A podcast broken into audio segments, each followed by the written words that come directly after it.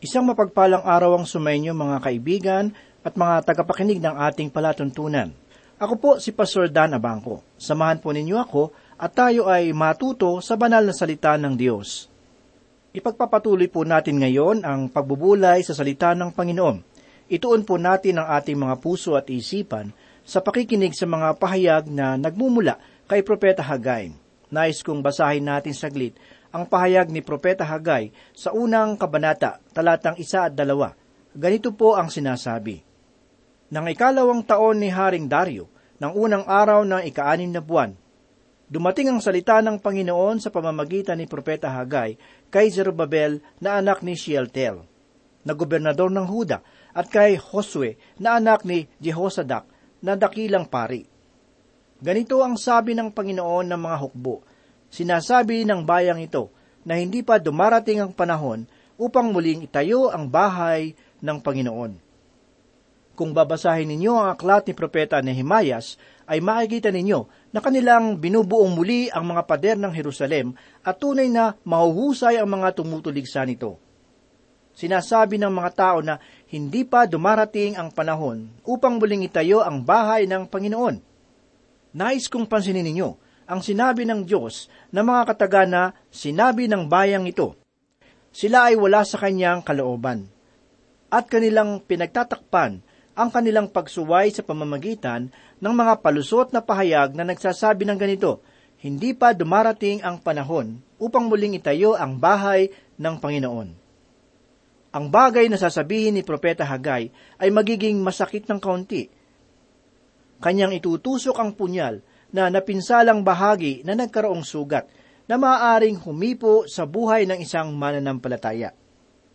Nang magsimulang itayo ng bayan ng Diyos ang templo at ang mga gawain ay naging mahirap, ay sinabi nilang hindi pa dumating ang panahon na itayo ang templo ng Panginoon. Ang mga tao na pinagpapahayagan ni Propeta Hagai ay ganoon din ang pananaw at tila inalis ng Diyos ang takip sa sugat kaya't ito ay naiwang lantad. Ito ay masakit. At tiyak ako na kayo ay nasasaktan din dito. Sa pagkakataong ito, ay naririto ang unang mensahe na ibinigay noong unang araw ng Setyembre, taong 520. Basahin po natin ang pahayag ni Propeta Hagai sa unang kabanata, talatang 3 at 4. Kanya pong ipinahayag ang ganito. Nang magkagayoy, dumating ang salita ng Panginoon sa pamamagitan ni Propeta Hagai. Panahon ba para sa inyong mga sarili na manirahan sa inyong mga bahay na may kisame, samantalang ang bahay na ito ay nananatiling wasak? Ang mga tao na nagsabi na hindi pa panahon upang itayong muli ang templo ng Diyos ay nakabuo na ng kanilang mga tirahan at tila iyon ang panahon upang iyon ay kanilang gawin. Kaya't binagyan diin ng Panginoon at itinuro ang kanilang mga bahay na mayroong mga kisame. Ibig sabihin nito ay magaganda ang kanilang mga tahanan at tunay na pinagbubuhusan ng kayamanan. At sa loob ng 15 taon ay kanilang binubuo ang mararanya nilang mga tahanan. Sa kabilang banda naman ay nananatiling wasak ang tahanan ng Panginoon. Tunay na kahanga-hanga, subalit aking napag-alaman ang katotohanan sa loob ng mahabang panahon ng aking paglilingkod sa Panginoon, na maraming tao ang magsasabing, pakiramdam ko ay kalooban ng Diyos na ako ay tumulong sa iyong ministeryo. At kung ang mga kaganapan ay maging mahirap at magulo, ay agad na sinasabi ng mga taong ito na tila hindi kalooban ng Diyos na ako ay tumulong sa pagkakataong ito.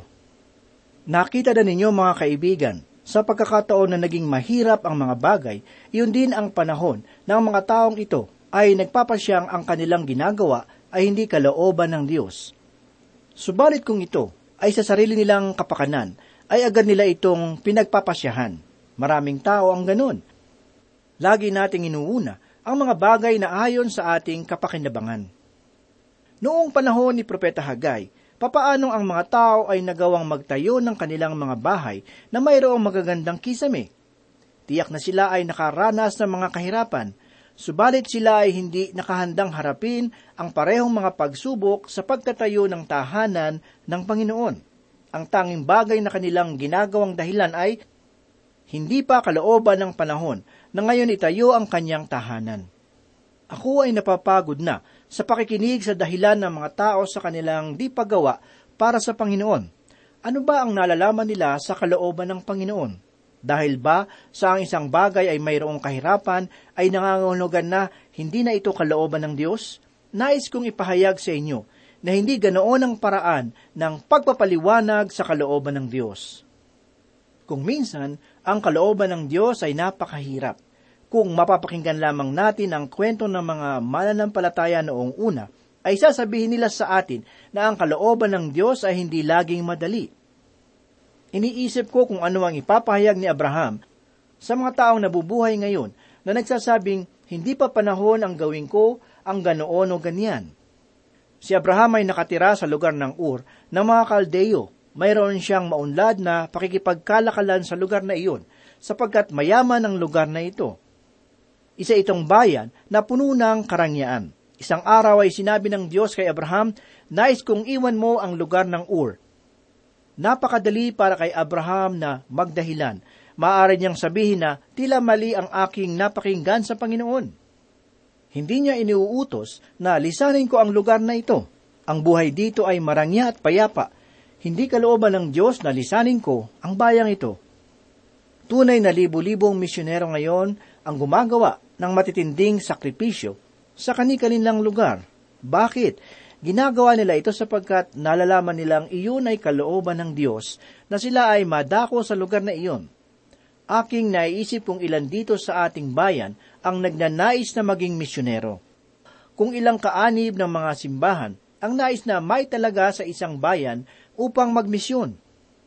Nais kong pansinin natin na laging nililinaw ni Propeta Hagai na ang mga pahayag na ito ay hindi galing sa kanya, kundi ito ay mga salita mismo ng Diyos. Lagi akong nalulungkot sa tuwing bumibisita ako sa isang bayan. Nakikita ko ang mga malaki at napalamuti ang mga katedral at ang mga taong dukha na nakapaligid dito. Maaring madali para sa atin ang ituro ang ating mga daliri at sabihing ito ay hindi tama. Subalit, hindi rin naman tama na ang tahanan ng Diyos ay manatiling wasak. Ang tahanan ay kailangang maging kaaya-aya upang ito ay makahalina ng mga mananampalataya. Isang dahilan ang aking narinig sa mga kaanib ng simbahan na kung bakit ang kanilang simbahan ay nananatiling sira-sira. Ang kanilang dahilan ay kanila raw ibinigay ang kanilang mga salapi sa gawaing pangmisyon. Isang diakono ang nagpaliwanag sa akin na kaya hindi maganda ang kanilang sahig at kulang ang mga upuan ay sapagkat napunta ang lahat nilang pera sa misyonero na nagmimisyon. Nang ako ay isama ng diakonong iyon sa kanyang tahanan, ay itinuring niya akong isang mataas na panauhin. Iniligay niya ako sa isang magandang silid para sa mga panauhin. May nakapagsabi sa akin na ang kanyang bahay ay milyon ng halaga. Ang tanging bagay na aking nagawa ay tumahimik. Kailangan kong kagatin ang aking dila upang hindi ko masabi na naniniwala ka sa pagbibigay sa mga misyon at hindi maganda ang sahig ng inyong simbahan. Subalit pagmasdan mo ang iyong bahay. Sana ay hindi ka naging maluho upang magkaroon ka ng sapat na salapi para sa gawaing pangmisyon at simbahan. Mga kaibigan, nais ko kayong tanungin, gaano kalaking halaga ang inyong ginagastos para sa inyong sarili? At magkano ang ginagastos mo para sa Diyos? Nais kong gamitin ang isang paliwanag upang lubos nating mailarawan ang bagay na ito sa ating mga isipan. Ako ay sumama sa isang kaibigan na isa ring manggagawa sa simbahan upang kumain sa labas. Ang hapunan ay tunay na mayroong kamahalan. At nag-iwan siya ng malaking halaga sa nagsisilbi ng pagkain. Pagkatapos ay pumaroon kami sa isang gawain sa simbahan upang pakinggan ang isang mangangaral. Nakapakinig kami ng isang magandang mensahe. At nang inabot na ang sisidlan ng mga kalaob, ay nagbigay ang aking kaibigan ng piso. Na di hamak na maliit kaysa ibinigay niya sa tagapagsilbi ng pagkain. Ang mga Israelita ay nagsasabing hindi pa panahon upang itayong muli ang templo ng Diyos, kaya't maaaring tila ipinapahayag ng Diyos sa kanila, panahon na ba para ang inyong mga tahanan ay maitayo? Maraming pagpapaimbabaw o pagkukunwari sa mga simbahan ngayon. Ang mga propeta noong ng Diyos ay binabato hanggang mamatay. Si Propeta Hagai ay tulad ng isang orasan na lumilikha ng ingay upang magising ang isang tao. ito ay nag-iingay at gumigising at hindi natin ito nagugustuhan. At maging ang mga tao sa panahon noon at ngayon ay hindi iyon naibigan. Ang mga tao noon ay kagagaling lamang sa pagkakabihag mula sa Babilonia at ayaw nilang mapakinggan ang mensaheng ito. Mahirap ang posisyon na kinalalagyan ni Propeta Hagai. Tila siya ay nakatindig sa dalawang naguumpugang bato. Gayunman ay tinangka niyang gisingin ang mga tao at ang kanyang pamamaraan ay tunay na kakaiba. Kung minsan, ang tao ay nais na maging matuwid sa harapan ng Diyos, subalit kakaiba naman ang mga ginagawa upang ito ay makamit. Ang iba naman ay mas binibigyang panahon ng sarili kaysa ang Diyos. Nais ko pong basahin ang isang bahagi ng banal na kasulatan na matatagpuan sa 5 kabanata ng sulat ni Mateo, talatang 6. Ganito po ang sinasabi. Mapapalad ang mga nagugutom at nauuhaw sa katwiran, sapagkat sila ay bubusugin. Upang maunawaan po natin ito ng lubos, ay nais kong magbigay ng isang katanungan. Ano ba ang ibig sabihin ng pagkagutom? Mayroong 3 uri ng pagkagutom.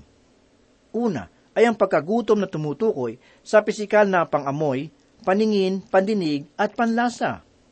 Kung tayo ay nakakaamoy ng isang masarap na halimuyak, ay agad tayong nagugutom. Itong unang pagkagutom ay tumutukoy sa ating mga pandama. Ito ang mga pandama na nagpapadala ng hudyat o mensahe sa ating utak upang sabihin na tayo ay nagugutom. Ang 2 namang uri ng pagkagutom ay bunga ng mga bagay na araw-araw nating ginagawa o nakaugalian, tulad ng ating pagdalo sa gawain sa simbahan. Kung pumapatak ang kamay ng orasan sa 12:00, ay sinasabi ng ating isipan na kailangan na nating kumain ng tanghalian kahit na napakaganda ng mensahe ng pastor ay tunay na hindi tayo mapalagay. Maaaring tayo ay dumating sa iisang punto ng oras tuwing gabi ayon sa ating nakasanayan at inaasahan natin na tayo ay mayroong nakahandang pagkain sa hapagkainan. Ang 3 namang pagkagutom ay tinatawag na tunay na pagkagutom. Ito ang uri ng pagkagutom na tumutukoy sa lubusang pangangailangan. Ito ay pagkagutom na kung hindi ka agad matutugunan ay maaaring ikamatay. Ang gutom ay kalakip ang pangangailangan ng katawan upang ito ay lumakas at mapanatiling buhay. Ang pagkauho naman ay tumutukoy sa pangangailangan ng katawan upang ito ay muling sumariwa o guminhawa. Kung pagsasamahin natin ang dalawa ay maglalarawan ito ng kalungkutan kung hindi ito agad na matutugunan. Ang pagkauhaw at pagkagutom na iyon ay lalong titindi hanggang sa panahon na tayo ay hindi pa tinatawag ng Panginoon sa kanyang tahanan. Mayroong 5 pananaw tungkol sa pagkagutom. Una, ang isang taong gutom ay naghahanda na mabusog. Mayroon siyang pagnanais na hanapin kung nasaan man ang pagkain. Nais rin ng Diyos na kayo ay magkaroon ng ganoong pagnanais sa paghahanap ng mga espiritual na bagay. Sa 4 ay makikita naman natin na ang isang taong gutom ay walang kinakaligtaan. Hindi niya hinihintay ang mga piging. Siya ay naghihintay sa mga tira ng handaan. Nais din ng Diyos na tayo ay magkaroon ng kasigsigan sa pagkaing espiritual. Imbis na magpalipat-lipat sa iba't ibang pagtitipon, ay nais niyang tayo ay magpasalamat sa bawat pagkaing espiritual na ating natatanggap. Makikita naman natin sa 4 na ang isang gutom na tao ay hindi pahihintulutan na mayroong humadlang sa kanya at sa pagkain. Nakatuon lamang sa isang bagay ang kanyang kaisipan. Kung papipiliin siya sa pagitan ng kaginhawaan o kalusugan, ay mas pipiliin niya ang kalusugan, sapagkat siya ay mamamatay sa gutom. Nais din ng Diyos na sa isang bagay lamang nakatuon ang ating mga pananaw. Ang 4 naman na kaisipan ay nagsasabing ang isang taong gutom ay nauunawaan at nakikita ang kanyang kahinaan. Nalalaman niyang hindi siya ganoong kalakas kung siya ay busog. Ang kanyang kaalaman sa kanyang kahinaan ay masasabing isa ng kalakasan. Ang kanyang kaalaman na kanyang kahinaan ay masasabing isa ng kalakasan. Nais ng Diyos na ang ating mga pangangailangan ay mapunan sa pamamaraan na makita natin ang ating kahinaan at mapuno ng katwiran.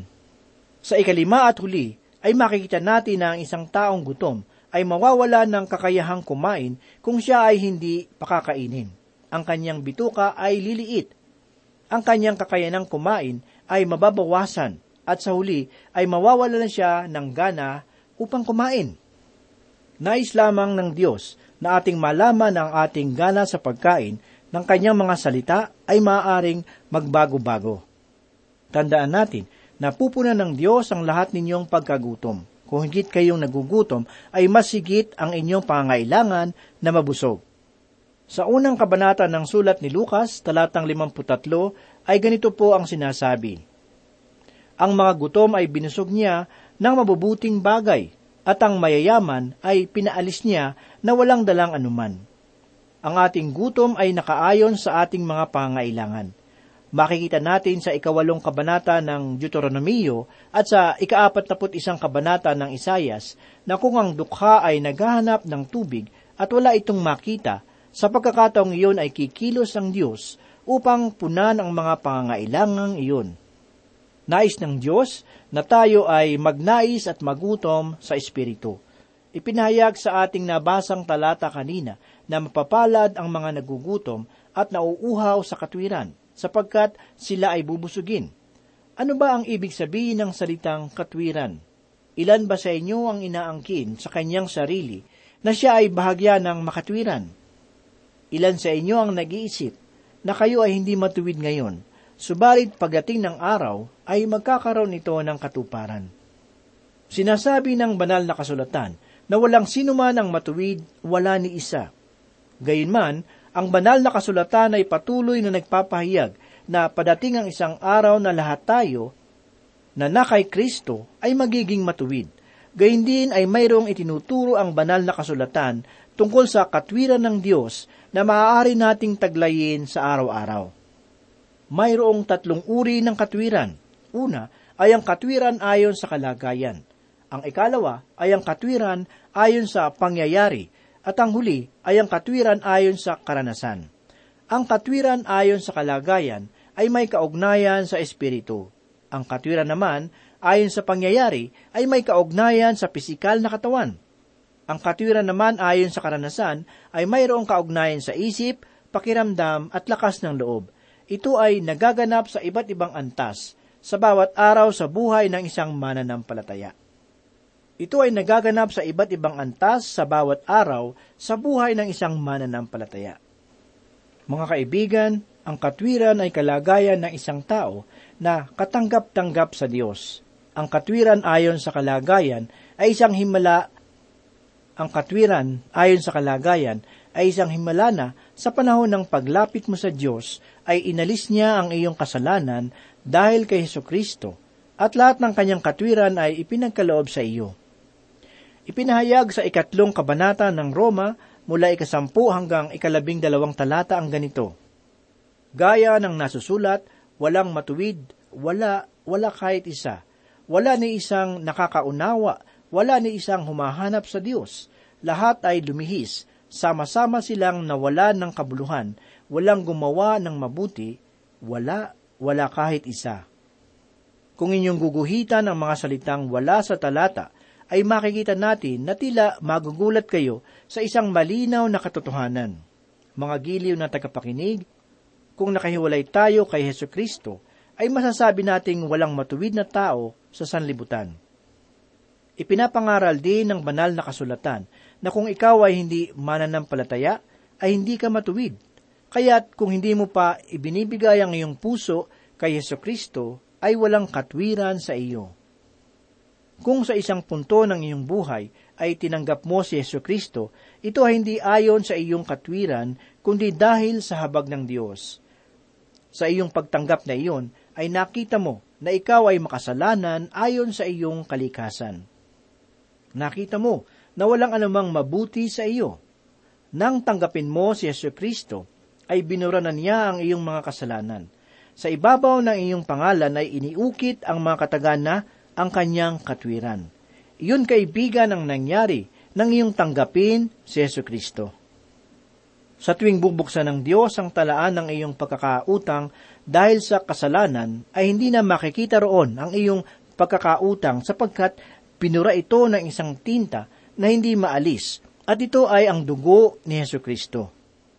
Kung kayo naman ay hindi pa tumatanggap sa Panginoon bilang sarili ninyong tagapagligtas, ay mayroon pang mga bagay na dapat gawin para sa inyo. Matyagang naghihintay si Hesukristo para kanyang maisakatuparan ang gawaing iyon. Mayroong 4 na pamantayan ang sanlibutan. Una ay ang pamantayan ni Satanas, at ito ay maituturing na pinakamababang kalagayan. Ikalawa ay ang pamantayan ng sanlibutan. Sa ikatlo naman ay ang pamantayan ng simbahan. At ang 4 na pamantayan ay ang katwiran ni Hesukristo.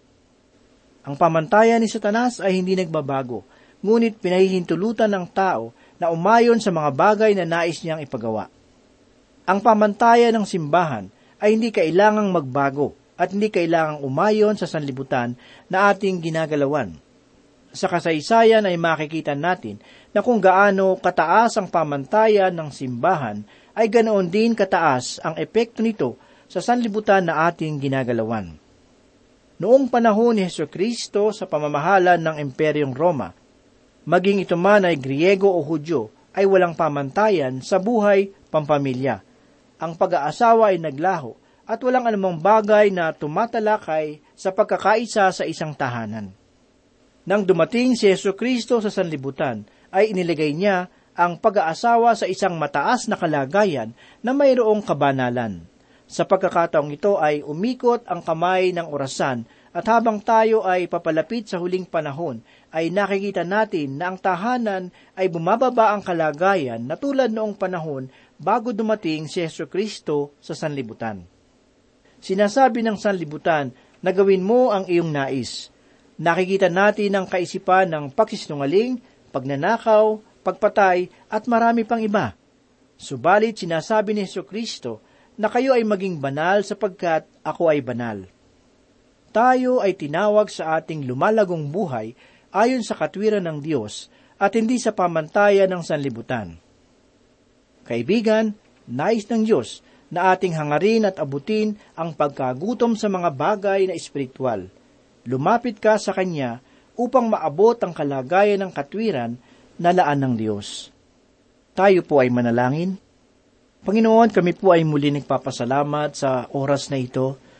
Muli inihiling po namin na patuloy mo pong patibayin at palakasin ang aming pananampalataya sa iyo, at gawin mo po kaming mabuting ilaw sa sanlibutan ito.